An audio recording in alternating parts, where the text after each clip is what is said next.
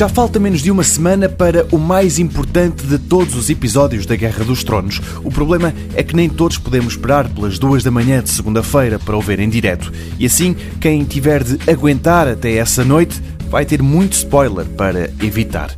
O que seguem são algumas dicas. Em primeiro lugar, no computador, há que usar o Chrome e algumas extensões para este navegador de internet. É o caso do BlockTube, que permite esconder comentários que incluam palavras-chave pré-designadas, coisas como tronos ou calice ou outras escolhidas por cada utilizador.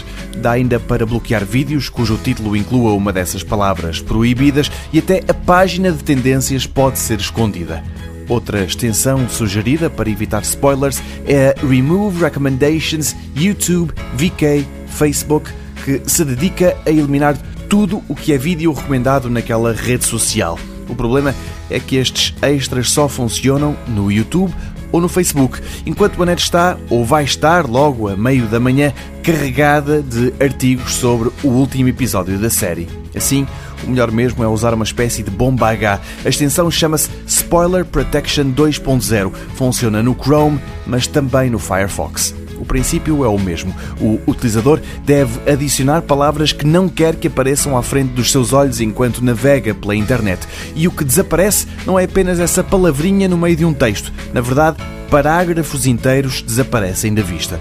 Outra hipótese é o Game of Spoils. Aqui a lista de palavras proibidas como Winterfell ou King's Landing já está pré-definida e é imensa, e assim esta talvez seja mesmo a melhor solução de todas. Mas caso a tradução para português não tenha sido incluída, talvez não seja má ideia juntar-lhe o termo Guerra dos Tronos.